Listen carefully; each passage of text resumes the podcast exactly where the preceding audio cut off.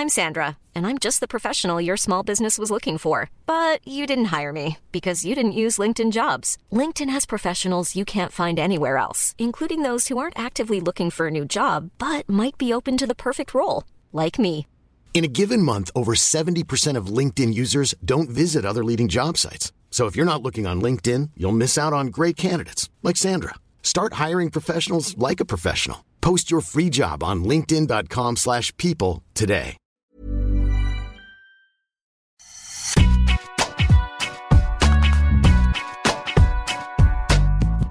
Bonjour à tous et bienvenue dans ce nouveau numéro de Deep Impact avec l'incomparable Arnaud Di Pasquale. Comment vas-tu Arnaud? Salut Antoine, très bien et toi? Très bien. Comment s'est passée la chasse aux œufs de ce week-end? Écoute, pas de chasse aux œufs pour moi personnellement, pour les enfants évidemment. tu sais que j'ai travaillé ce week-end.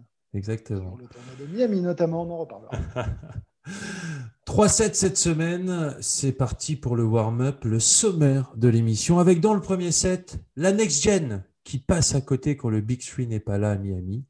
En tout cas, pas ceux qu'on attendait. On verra ça dans le premier set. Et puis dans le deuxième set, le retour gagnant et perdant de Bianca Andrescu. Et puis on fera un petit point aussi sur le tableau féminin. Et puis dans le troisième set, l'ocre qui approche. La saison sur Terre va commencer avec son lot d'interrogations, notamment sur Roland Garros. Mais on, en reviendra bien, on reviendra bien sûr là-dessus dans la troisième manche. C'est donc parti pour le premier set. Et Miami chez les hommes avec la surprise, la victoire de Hubert Urcax, qui remporte à 24 ans son premier Masters 1000 à Miami. Euh, il avait remporté Delray Beach en janvier. C'était face à un certain Sébastien Corda. Tu me vois venir, Deep. On en reparlera et on en reparlera. Euh, il se retrouve à la 16e place mondiale cette semaine. Il a battu Chapovalov, Raonic, Tsitsipas, Rublevs et Sinner en finale. J'ai envie de poser une première question très- qui est très simple, très directe. Feu de Est-ce que tu t'y attendais Oui, bien sûr. Est-ce que tu t'attendais à Hubert Urkacz Ouais, bien sûr, on catch, mais évidemment. Écoute, on est nombreux à l'avoir pensé cette finale, non? Je sais pas. Qu'est-ce que t'en penses? Ouais, ouais, Euh, feu de- on- feu de on l'avait paille. Feu de paille. Ouais, feu de paille ou est-ce qu'il va falloir compter sérieusement avec lui? Écoute, j'avoue que je suis assez partagé. Ok. Il y a quand même euh, la réalisation d'un exploit sur ce tournoi avec les victoires que tu as parfaitement euh, rappelées en énumérant euh, tout, euh, justement tout son parcours. Euh, il doit jamais battre Tsitsipas, jamais. Ouais. Je sais pas ce qui s'est passé. Un 7, 2-0, balle de double break.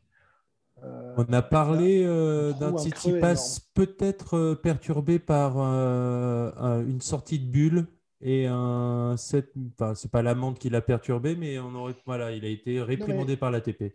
des perturbations en ce moment, il y en a beaucoup. Ouais. vois, on revient, on, peut revenir Oui. dessus. hein.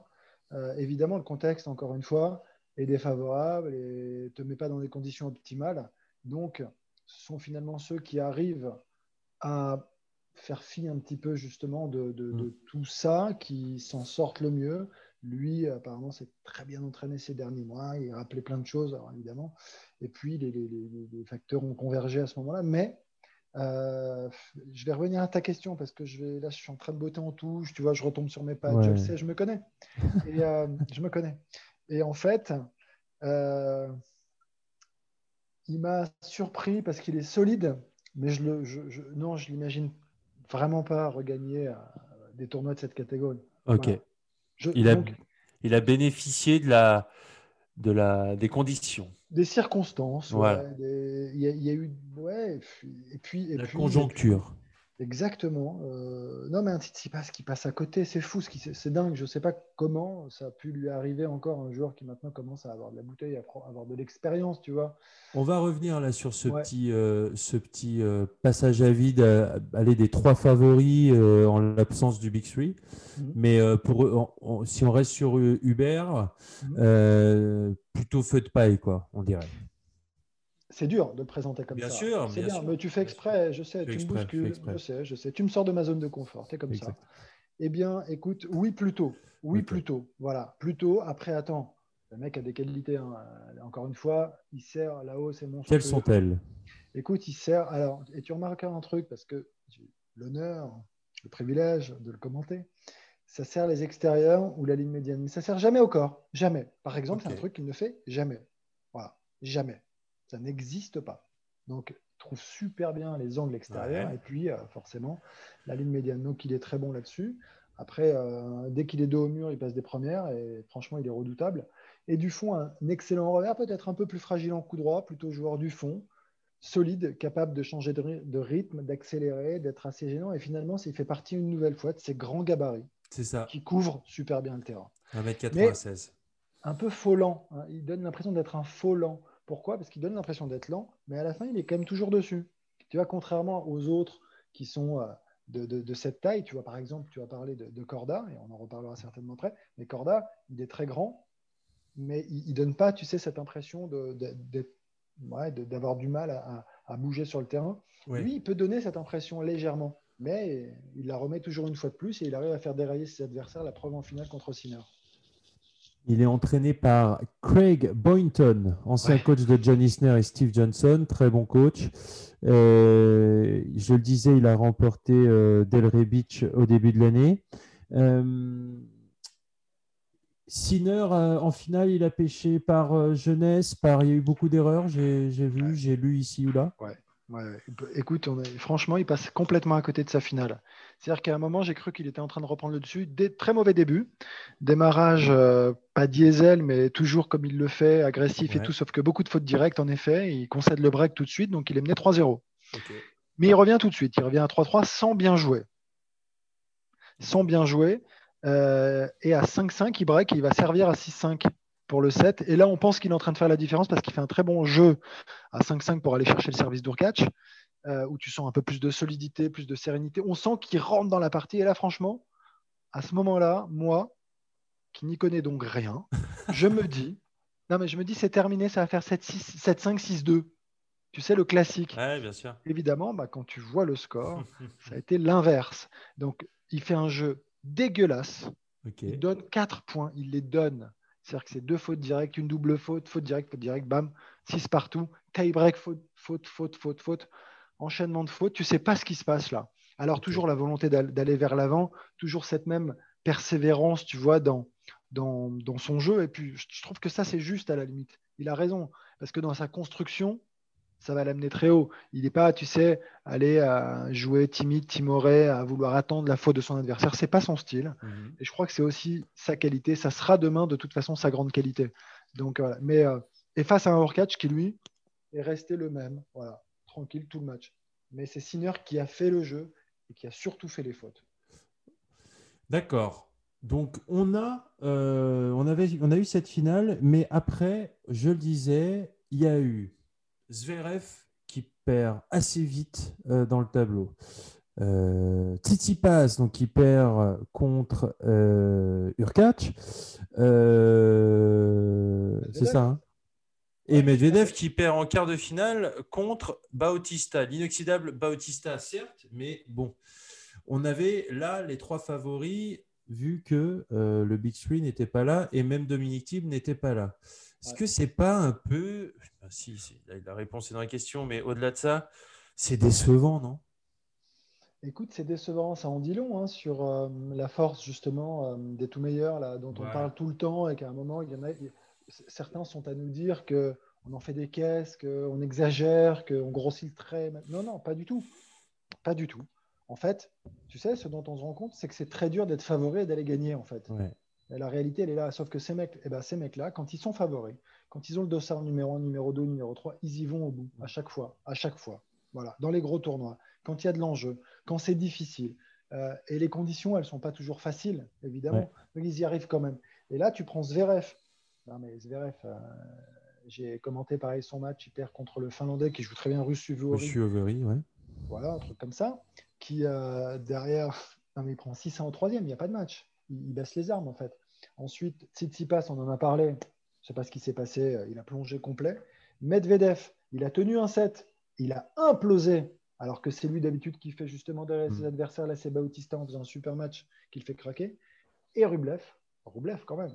Rublev qui perd pas, qui perd pas beaucoup de matchs quand même cette année. Hein. Non, mais tu vois, sa limite, je, mets, je marque un temps volontairement, elle existe.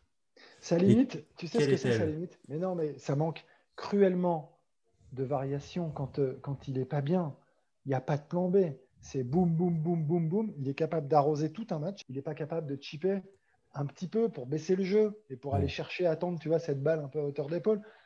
Il n'y a pas un service volé. Euh, quand il passe pas sa première, il se fait. il a une deuxième balle euh, sur seconde. 18% de points remportés sur second service au premier set. C'est faible. Donc là, les stats sont, ben, euh, sont, horribles. C'est insuffisant.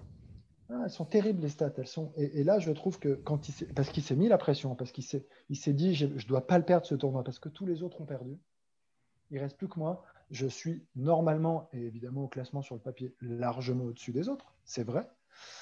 Et finalement, bah, la pression euh, l'a rattrapé et un match, euh, un match complètement complètement, il passe complètement à côté. Enfin, mm. et, c'est à ce point, tu vois, et, sa, limite, elle est là. Tu comprends aussi pourquoi. Tu vois, il arrive, il s'est qualifié pour le Masters l'année dernière. Bravo, encore une fois, beaucoup, beaucoup de victoires, beaucoup de matchs, beaucoup de confiance. Mais contre les tout meilleurs, contre le niveau au-dessus, il va falloir quand même qu'il fasse évoluer son jeu, je crois. Un petit peu. Je croyais qu'il avait, euh, il faisait un petit peu plus de, il avait un petit peu plus de, variation dans son jeu. On sentait qu'avec Vicente, il travaillait là-dessus. Euh, il y, avait beaucoup de vent aussi ce jour-là d'ailleurs. Il y avait beaucoup de vent et ça, ça lui plaît pas quand tu connais, enfin voilà. Ouais, c'est vrai. Dont il est capable de jouer. Voilà. Et est-ce que euh, aussi, on parle de son manque de plan B. Mm. Mais aussi, est-ce que c'est pas une façon, puisque je, je le sens très euh, friable dans les moments euh, importants, et là tu le disais, il sait qu'il est le mieux classé, on sent que, on sent qu'il est très euh, perméable à la pression.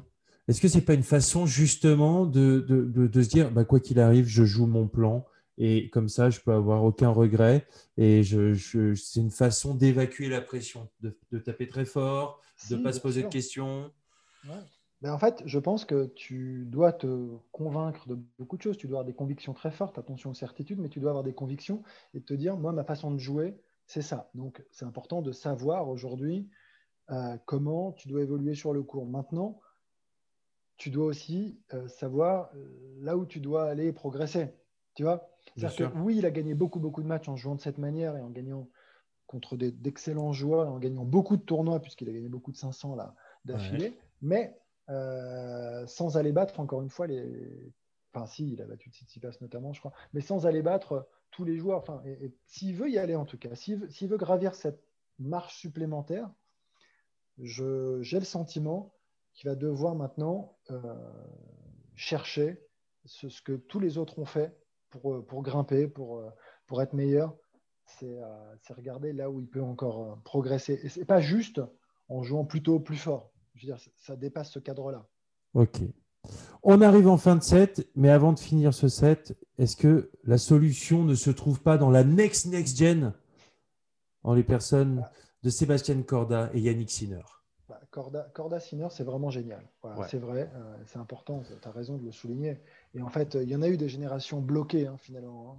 Hein. Ça ne serait pas la première, euh, mais euh, après, on sait tout le marketing qu'il y a derrière. Ces termes, ils sont, un peu, ils sont un peu obligés, non? Obligés. Non, mais bien sûr, obligés. Euh, et, le tennis de demain a de beaux jours quand même, même quand on aura euh, plus euh, ce, Big Three, comme tu dis, Big Four peut-être, parce qu'on rajoute Murray sur quelques années. Mais, mais ouais, ces deux-là, alors Cordin, moi je l'ai découvert, hein. on l'avait vu notamment en Roland et je l'avais commenté déjà, mais je n'avais pas mesuré à quel point il était capable de bien jouer. C'est monstrueux c'est très, très, très costaud. Là, tu l'as vu, là, je te, ah. ça fait 2 euh, trois semaines que je te, je te parle de lui. Tout à fait.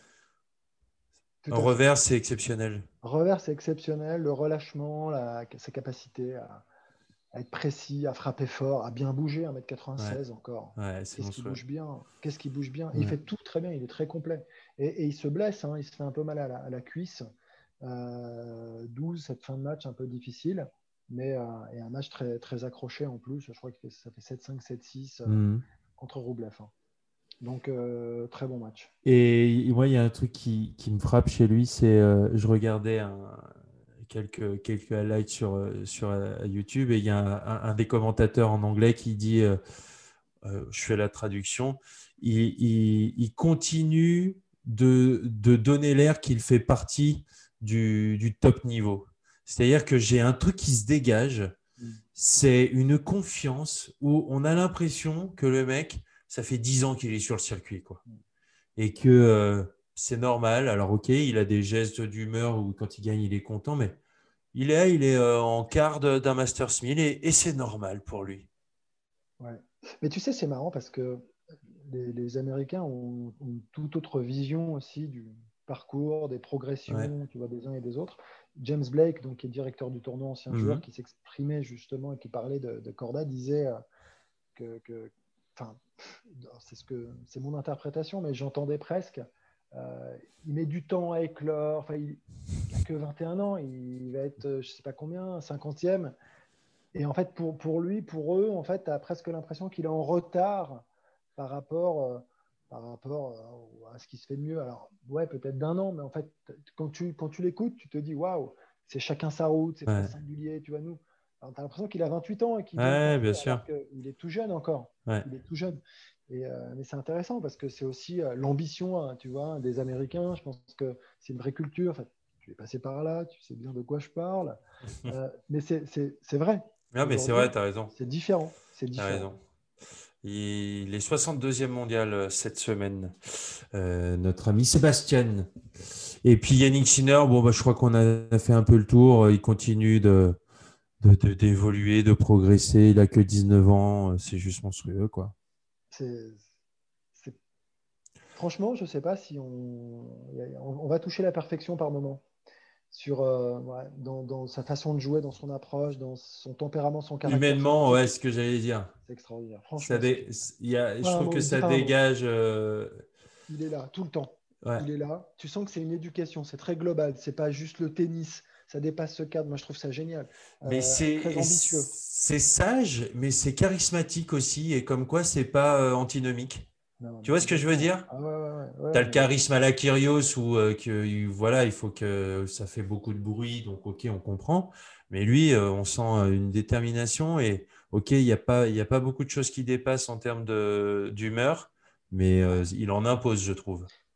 Par son jeu, là, ça, c'est sa manière de jouer, mais c'est souvent ça, hein, moi, tu sais, c'est intéressant aussi. Dans, il est hyper agressif, il joue plus tôt que les autres, il veut faire le jeu, il est plein de prises d'initiative ça en dit long en fait sur son caractère.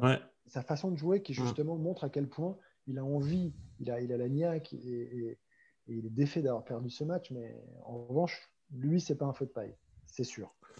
Richard Gasquet euh, annonce euh, minimum 7 ou 8 grands chelems. Ah ouais? Ouais. pour en avoir discuté avec lui. Voilà, c'est une petite. Euh, ah, eh ben, écoute, on petite info comme ça. Il faut qu'il nous le dise comme ça, et que ce soit pas rapporté de cette manière. Moi, j'aime pas ça. Voilà. Je me mouille quand même. Merci. Allez, on peut passer au deuxième set et on peut passer aux femmes. Un peu de douceur dans ce monde de brut. Euh, les femmes aussi jouaient donc à Miami et c'était notamment le grand retour de Bianca Andrescu. Alors, retour prometteur parce qu'elle est allée jusqu'en finale en battant de très bonnes joueuses. Anisimova, Muguruza, Sori Bestormo, Sakari. Que des victoires en 3-7 d'ailleurs au passage, donc ce qui prouve qu'elle est bien revenue physiquement. Et puis en revanche, c'était le premier choc euh, auquel on avait le droit face à Ashley Barty. C'est leur première confrontation. On s'attendait, on s'attendait pardon, à un duel de, de titanes. Je ne sais, sais, pas si ça se dit. Ça se dit, bien sûr, ça se dit très très bien. Ça, passe très bien en tout cas. Mais, euh, mais elle a dû abandonner contre Ashley Barty 6-3-4-0 à cause d'une cheville bloquée. On rappelle qu'elle a connu 15 mois d'absence qu'elle était revenue à l'Open d'Australie, euh, auquel euh, cette année, elle avait perdu au deuxième tour et elle s'était blessée. Donc, euh, c'était fin de l'année 2019. C'était au genou gauche, je crois. quand même, retour positif pour ma Bianca adorée. Ah ouais, t'es comme ça. Ouais, Bianca, ah j'aime beaucoup. J'aime beaucoup. J'espère qu'elle va nous écouter. Et qu'elle parle français. Mais bien sûr, mais elle comprend tout, tu le sais bien. Elle est, canadienne. Écoute, euh, ouais, non, mais de folie. Euh, retour, retour, euh, retour excellent, retour de la part de d'Andresco. Écoute, moi, je, de toute façon, je suis sous le charme aussi. apparemment un charme un peu différent du tien, mais sous le charme de son tennis en tout cas. Moi aussi. Complètement. Complètement. J'aime tout ce qu'elle fait, ce qu'elle produit. Tu vois, je, je suis arrivé en pleine nuit pour commenter donc un match masculin car nous avons les droits ATP. Bien sûr. C'est bien, on ne commente pas. Et un match contre Soribes Tormo, tu vois, a duré. Elle gagne le premier, elle est menée. Euh, et puis finalement, elle s'en sort. Et en fait, tu regardes, c'est un enchaînement de ces matchs. Donc, il y a Anisimova, Muguruza, Sakari, et que des matchs à l'arrache. Et ça, c'est aussi un indicateur. C'est, c'est que euh, le point serré tout le temps, pas, alors que c'est dur, c'est dur parce qu'elle reprend, elle n'a pas vraiment encore repris complètement le rythme et les repères. Et ça, c'est, c'est même certain. Quand tu n'as pas joué toute une année en 2020, comme c'est le cas pour elle, qu'elle revient sur l'Open d'Australie, elle perd, tu l'as souligné, au deuxième tour, elle prend une fessée hein, contre Chier. Euh, pas facile, 6-3, 6-2, je l'ai bien prononcé. Et donc voilà, ce tournoi de Miami qui arrive et, l'enchaînement des victoires, des victoires dans la douleur. Et ça, ce sont des indicateurs qui ne trompent pas non plus. Et dommage que, ce petit, euh, que ça fasse pchit là, sur cette finale contre Barty parce qu'on l'attendait. Et euh, c'est une de celles, en effet, qui va de toute façon rivaliser à chaque fois qu'elle sera en pleine capacité de ses moyens. ce que j'aime, c'est qu'on sent qu'elle. Bon, bien sûr, elle s'est donné le temps de revenir. Elle perd au deuxième tour de l'Open d'Australie. Elle a travaillé, et c'est pas, euh, pas anodin, euh, sa grande santé physique là, malgré la blessure, mais elle a, euh, elle a embauché le préparateur physique de Naomi Osaka juste après l'Open d'Australie. il, il s'appelle Abdul Silla. Abdul Silla, euh, avec qui euh, Naomi Osaka avait travaillé pendant trois ans. Elle le prend. Je trouve que bah, on a vu à quel point ça a été euh, efficace, puisque on l'a dit, elle, a été impressionnante d'un point de vue physique et d'un point de vue mental pour être bah, aussi performante pendant ce, ce tournoi de Miami. si on voilà, si on se projette un petit peu, quand même, les femmes avec Naomi Osaka, je le dirais, je le disais, la jeune euh, prodige polonaise Iga Świątek, H. Barty, bien sûr. On peut euh, mettre une Muguruza qui revient à un très haut niveau. On peut mettre une Serena Williams qui est toujours là. On peut mettre une Simona Alep qui est là. On peut mettre aussi une Kenine que tu attends, bien sûr. J'ai l'impression. J'ai l'impression quand même qu'on tient voilà, un, très très bon groupe de joueuses. D'un, qui joue très bien et qui rend le tennis féminin euh, attractif. Et en plus, euh, il y, a du suspense avec toutes ces joueuses qu'on vient de citer. Écoute, tu as presque tout dit, bravo. Non, mais en fait, si tu veux, on a souvent parlé de jeux stéréotypés dans le tennis féminin. Et euh, là, on voit, alors peut-être que Zaka frappe très fort, mais elle est capable de varier un petit peu. Et aujourd'hui, par rapport au début, quand elle est arrivée sur le circuit, je peux te dire que il y, a eu, des jours mauvais où ça a arrosé quand même beaucoup. Aujourd'hui, elle, a pris justement, bah, normal, de mm. l'expérience et il y a beaucoup plus de, même un peu de variation, on peut le dire. Et puis, il se, passe tellement, il se passe tellement de choses à côté aussi en dehors du cours avec Naomi Osaka. Ça, tu vois, ça, ça fait aussi partie du, des choses qui rendent le, tennis attractif, le tennis des femmes attractif. elle, est, engagée, c'est quelqu'un d'engagé dans tout ce qu'elle fait. Après, euh, tu prends euh, la polonaise, donc euh, Zviantek. Zviantek, moi je, je, mets, des che partout. Moi je suis sur Zviatek, donc c'est pas la même apparemment. Écoute, Zviatek, c'est génial comme tennis. ah, c'est génial. Découverte magnifique. J'aime beaucoup. C'est sublime. Barty, on parle de variation. Il n'y a rien à dire, c'est quand même aussi super. c'est très très doué. C'est fou, elle travaille, elle parlait beaucoup de son service, coup qu'elle adore euh, euh, travailler, enfin, tu vois, mais même dans mm. son jeu ensuite, elle a dû toucher. Tu sens qu'il y a une construction à chaque fois dans chacun de ses points. j'aime beaucoup. Et Andrescu, c'est pareil. Andrescu, et pour revenir sur euh, même là son, parcours, pour moi, elle n'est pas à son meilleur niveau. C'est-à-dire qu'elle fait ouais. mais elle n'est pas à son meilleur niveau. Hein. Mm. Et, elle, c'est pareil. Il y, a, eu encore beaucoup d'erreurs. C'était très fluctuant. Mais quand elle va reprendre le rythme, vraiment la confiance, et elle va en écraser plus d'une d'adversaires parce que c'est du très, très, très lourd. Vraiment. Vraiment. Donc, ouais, écoute, euh, tennis féminin qui a un bel avenir. Vraiment. On est d'accord et on peut clore ce set sur cette belle note. Pour arriver sur ce troisième set, terre en vue. La terre battue arrive à grands pas la semaine prochaine. On coupera, t'inquiète pas. Donc la terre battue arrive à grands pas avec dès la semaine prochaine Monte Carlo où vous retrouverez votre serviteur Arnaud Di Pasquale au commentaire sur l'antenne d'Eurosport. Alors la terre battue, qui dit bien sûr Monte Carlo, ça arrive, mais on a l'objectif final qui est Roland Garros. Et on a eu euh, voilà, des, petites mauvaises nouvelles quand même dans la presse. On a des, sorties de notamment la ministre des Sports, Roxana Maracineanu, euh, qui a dit que voilà, il, euh, comment, le, report était possible pour donner le plus de chances à Roland Garros d'accueillir du monde. Donc, pour toi, Deep, est-ce que, selon toi, quelle serait la meilleure solution? Est-ce que tu crois qu'il est possible de repousser Roland Garros quand on voit le calendrier actuel? Écoute, euh, je crois que tout est possible dans l'absolu et que tout le monde travaille sur plein de scénarios. Euh, maintenant, c'est quand même un énorme euh, bordel que de déplacer un grand chelem. Ça a été fait donc l'année passée parce que c'était la première année, que c'était euh, important de montrer que le Grand Chelem était très important, c'est vrai. Euh, ça s'est pas fait facilement d'ailleurs, si j'ai bien compris. Il y a eu quand même deux, trois coups de coude mhm. euh, pour vraiment se faire cette place, mais on peut le comprendre. Mais il fallait absolument justement euh, y parvenir et ça a été le cas, tant mieux. Maintenant, il peut y avoir, ça peut se décanter assez rapidement. Il, peut y avoir une jauge réduite et quand même des spectateurs. Il peut y avoir le huis clos qui serait pas, franchement pas, une très bonne chose à, tous les niveaux, pour, le, parce que parce que c'est sinistre de jouer mhm.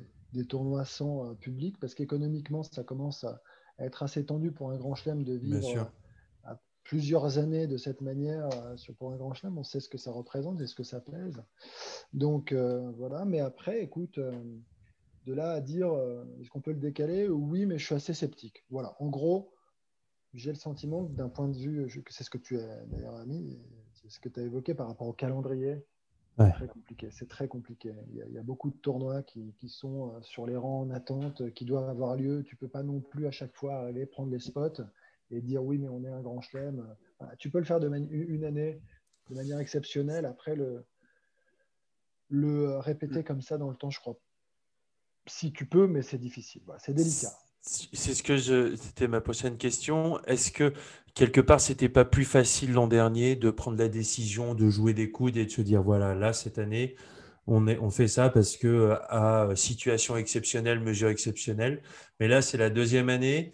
Mine de rien, les comment les événements qui ont été annulés l'an dernier et où Roland Garros a pu euh, comment euh, a pu prendre, Roland Garros a pu prendre la place de ces événements-là. Or, cette année, il y a les Jeux Olympiques en plus. Il y a l'an dernier, il faut savoir que Wimbledon aussi avait fait le choix d'annuler assez rapidement. Donc, euh, mine de rien, il y avait dans, l'opinion publique, c'était plus acceptable que Roland Garros prenne la place parce qu'il fallait bien que le tennis existe. Là, cette année, il y a quand même une volonté que un maximum d'événements existent. Donc, effectivement, ça me paraît Bien sûr que d'un point de vue national pour la France, que la ministre des Sports dise, bah voilà, on, étudie tous les scénarios, euh, bah ok. Mais après, euh, j'imagine bien que quand tu regardes le, calendrier, euh, ça doit être compliqué de se dire, bon bah, on décale d'une semaine, d'accord, mais donc ou de deux semaines. Mais donc du coup, le gazon, toute la saison sur gazon est décalée, les tournois préparatifs sur gazon à Wimbledon, et on sait à quel point c'est important de se préparer sur gazon ben voilà, ça va, ça, va être, ça va être quand même assez compliqué. Et je pense que aussi Wimbledon va, se, va s'y opposer. Écoute, euh, ouais, non, mais c'est vrai que c'est différent là cette année. C'est quand même différent. Et tu sais quoi, même je pense que l'année dernière, quand on dit jouer des coudes, c'est dans la méthode hmm. euh, de la Fédération française de tennis. Mais, je suis convaincu qu'en fait, c'était même, ça n'aurait pas été nécessaire, je le pense. Je pense que l'année dernière, vu le côté exceptionnel, tu vois, euh, du, Covid qui, et les conditions sanitaires pendant quelques mois, pendant des mois, avec, euh, je, suis convaincu qu'en fait, le bon sens l'aurait emporté mm. et relance aurait malgré tout été décalé. C'est comme ça que je le vois après. Et donc, et là cette année, c'est un petit peu problématique, c'est que ça veut dire qu'on est dans un truc un peu moins exceptionnel et que ça traîne, ça dure, c'est long, et ça commence à être assez fatigant et c'est quand même une triste réalité. Tu vois, on n'aurait jamais pensé l'année dernière devoir se reposer la question pour cette année. Jamais. Exact. Jamais. Exact. Euh, on va quand même pas finir sur une note euh, négative. On va se dire que dans quelques jours, même ça a déjà commencé, on va revoir des glissades, euh, des giclettes du fond du cours, des combats au couteau, et, ça va commencer à Monaco. Enfin, ça a déjà commencé parce qu'il y a des tournois cette semaine, notamment à Marbella, mais il y a le, premier Masters 1000 sur terre battue à Monaco et Monte-Carlo la semaine prochaine l'un des plus beaux endroits du monde pour le tennis, si ce n'est le plus beau. Euh, ça sera, donc je le disais, à retrouver, sur l'antenne d'Eurosport. Et puis après, euh, voilà, on va, ça va bien lancer cette, cette belle saison sur terre battue et on l'espère avec un Roland Garros avec le plus de gens possible. Deep, merci beaucoup pour ce Deep Impact. Merci à toi, Antoine. On, va rappeler à euh, nos auditeurs qu'ils peuvent nous retrouver bien sûr sur eurosport.fr, sur toutes les plateformes d'écoute de podcast. En même temps, s'ils écoutent ce podcast, ils savent où nous trouver, mais comme ça, ils peuvent passer le bon mot. Et, puis, ils peuvent aussi euh, partager, commenter, liker euh, les sur les réseaux sociaux ou même sur le site eurosport.fr. Et puis, moi, je te dis à la semaine prochaine. Salut, Deep. Antoine. Ciao.